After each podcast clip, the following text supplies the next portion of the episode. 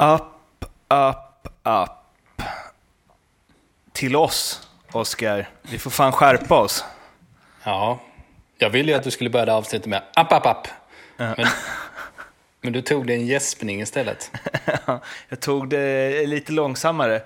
Varför eh, har vi inte pushat för vår briljanta app för? Ja, jag fattar inte det. Eh, minusbetyg till vår marknadsföringsförmåga. Men vi har ju, vi har ju eh, visserligen berättat om den på lite andra ställen. Men eh, Fotboll Stockholm har ju en app sedan ett tag tillbaks.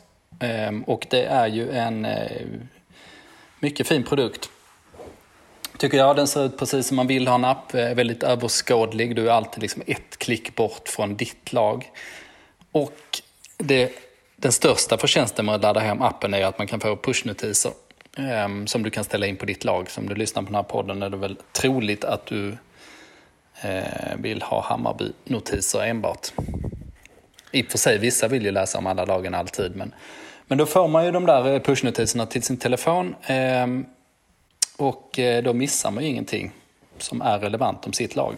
Den är ju ehm, den är faktiskt väldigt, väldigt bra. Jag har inte så många nyhetsappar. Eh, jag vet inte varför. Jag hamnar ofta i Safari ändå på mobilen. Men ehm, den är så clean liksom. Mm. Alltså, det är verkligen som en, eh, den perfekta mobilversionen av sajten. Mm. Vilket ju en app ska vara. Vi har liksom inte tummat på något. Nej, Möjligtvis att byline-bilderna är mindre, men det är kanske bara till läsarnas, eller till, till vår fördel. Ja, det är ju ett jävla radioutseende gäng vi har samlat ihop. Det får man ändå säga.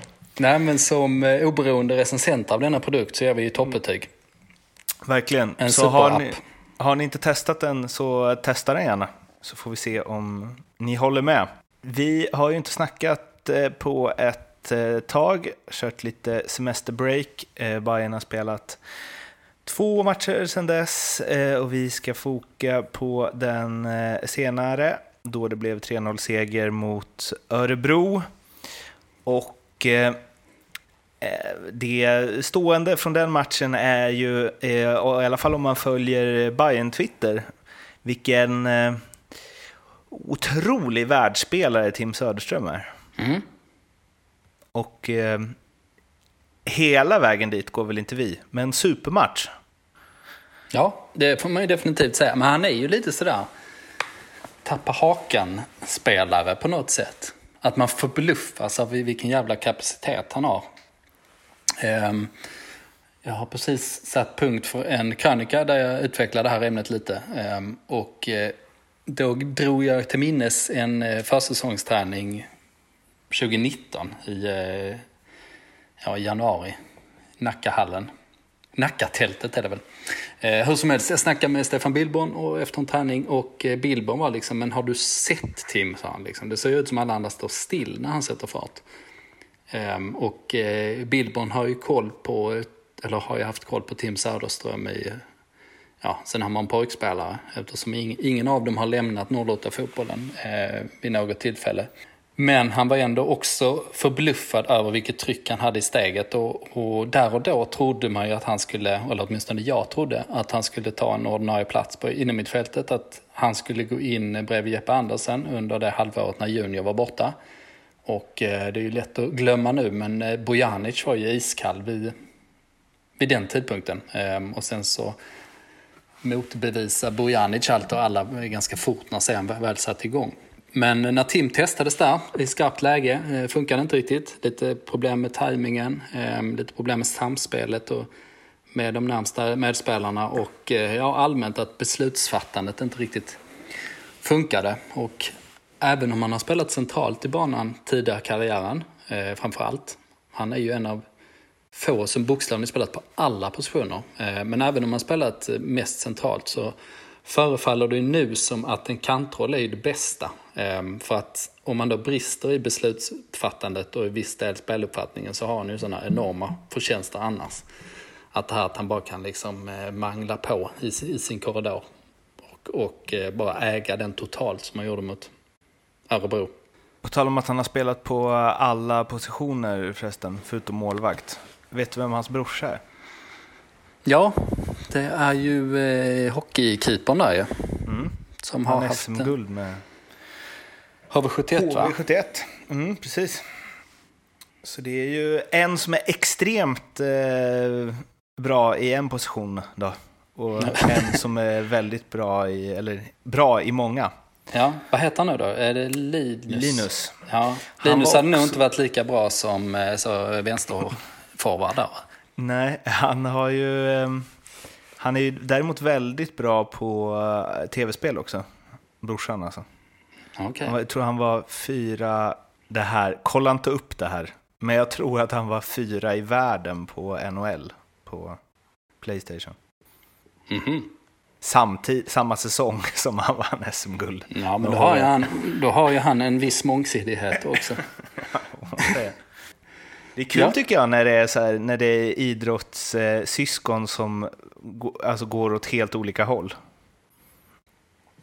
Ja, verkligen. Och det har ju, ja det ska ju rätt mycket till för att man ska lyckas i just hockey och fotboll också. Mm. Komma upp på den nivån. Och Linus är väl, han är väl inte NHL va? Men han har väl han nosat lite på det. någon, eh, efter succén i HV där så tog han en sväng över men har väl haft eh, lite strul tror jag. Men han är väl i någon farmarliga där borta. Han har ju också varit den som har, eh, han har verkligen pratat öppet om, han har ju dels eh, Aspergers och eh, även ADHD.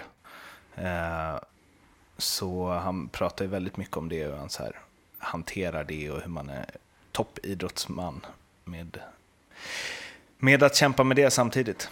Ja, och han har ju till skillnad från sin bror då, han eh, har ju varit eh, en stor talang som slog igenom tidigt i karriären. Tim var ju faktiskt årets junior i Djurgården för ett antal år sedan. Ehm, Tim var ju en av, en av de här 94 i Brommapojkarna, så han och Simon Tibbling gick ju till Djurgården samtidigt. Och eh, man hade stora förhoppningar på Tim, men han slog inte igenom alls i eh, A-laget där. Och sen så har han ju tagit en, en omväg där han varit i 08 fotbollen för där får man ju faktiskt räkna in även Assyriska där han var en sväng. Innan han sen vände tillbaks till Brommapojkarna eh, och spelade upp dem i Allsvenskan och sen så gick han ju då till, till Hammarby för två år sedan. Men eh, ja, det är ju alltid kul. Nu är ju liksom Tim ingen lastgammal spelare, men eh, vi har ju pratat om eh, Ludvigsson som har en helt annan typ av karriär får man väl säga. Men det är ju ändå så att eh, Tim är 25 och eh, det känns som att det finns hur mycket som helst att hämta där. Liksom att han väntar ju bara på, på sitt genombrott och få ut det som man kan. Och han, han verkar ju på G också. Om man ser till eh, snacket efter matchen. Mm. Jag spelar med ett enormt självförtroende nu. Jag känner att jag ska vara bäst. Det är så jag tänker hela tiden. Nu ska jag framåt, nu ska jag köra. Jag bryr mig inte, jag bara kör. Han mår bra. det hör man ju. Det där är så, det brukar jag säga när jag går på anställningsintervjuer. Då, Varje morgon när man vaknar 07.00. ja, Jag bryr mig inte, jag bara kör. Ja. Skalla spegeln och sen, går, och sen går man till jobbet. Ja. Eh, Ja, nej, det var ju ett eh, härligt citat som man sa till vår kollega Jakob efter eh, tränarmatchen där. Och, och eh, ja, men det är ju helt rätt. Det var ju ett stödigt uttalande såklart, men det är exakt så han ska resonera. För att hans absoluta styrka är ju när han bara kör. För att eh, när han träffar rätt så eh, är ju den som möter honom i korridoren där har ju en eh, fruktansvärd uppgift. När eh, Tim har vaknat på, på den sidan. Och jag bara kör eh, är ju också kanske lite därför, där han in, därför han inte riktigt passar på innermittfältet, åtminstone inte i Billborns lag. Där man, det är mycket passningar och kombinationsspel som avgör. Alltså, Tim Söderströms antites som spelar är Bojanic på alla sätt. Och Bojanic är ju som klippt och skuren för det här laget. Även om det krånglat lite i år. Ja, verkligen. Alltså, Bojanic är ju, jag är ju verkligen så långt ifrån jag bara kör. Som man kan komma som fotbollsspelare. Ja, verkligen. Och som person också. Han, eh, Ja, han skallar inte spegeln på morgonen. Ja, Bojan, Det- sak som är säker. Tim Söderström kör och Bojanic glider genom tillvaron. Ja. Och vi andra försöker hitta en balans däremellan. Mm. Eh, men eh, det var ju inte bara Tim Söderström som glänste i den här matchen. Abbe Khalili, som vi varit på med rätta Eh, i princip efter varje insats han gjort. Nu, eh, bästa matchen eh, för säsongen, krönte den med en superb frispark i krysset. Ja, man kan fråga sig om det här var hans genombrott. Han hade ju dessutom en assist, en icke-assist och jag tyckte att han, det såg ut som han har fattat grejen på något sätt. Jag gissar att det här är någonting som de pratat om mycket, han och Billborn. Att Abbe har ju alltid varit en eh, lite bollkladdande spelare, vilket vi var inne på.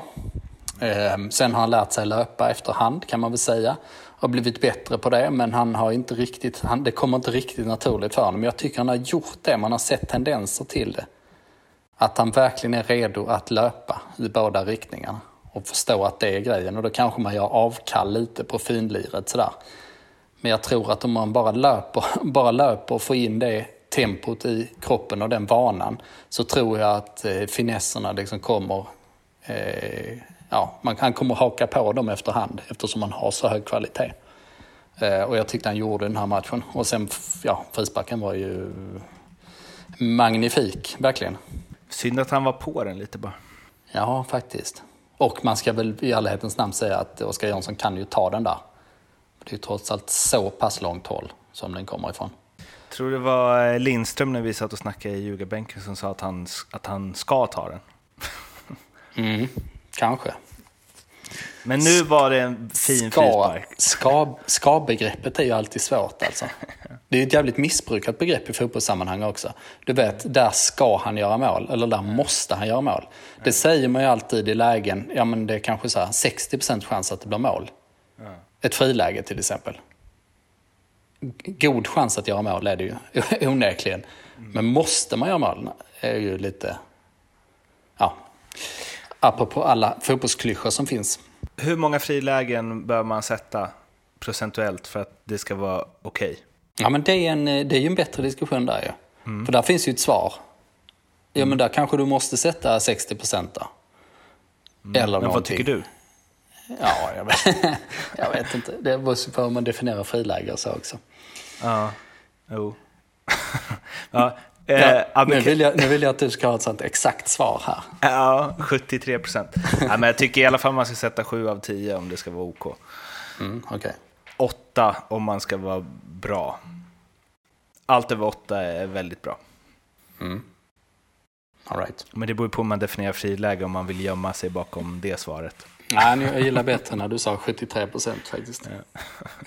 Eh, men ehm, förutom eh, Khalili idag, så det har ju varit lite spelare ja, in och ut och eh, vissa hittar inte formen och ja, eh, men där vi ju, Armacher har vi pratat om, han har ju imponerat i allt han har spelat egentligen och fick ju nu spela ute till vänster i Tankovic slash Paulinho-rollen, funkar där med.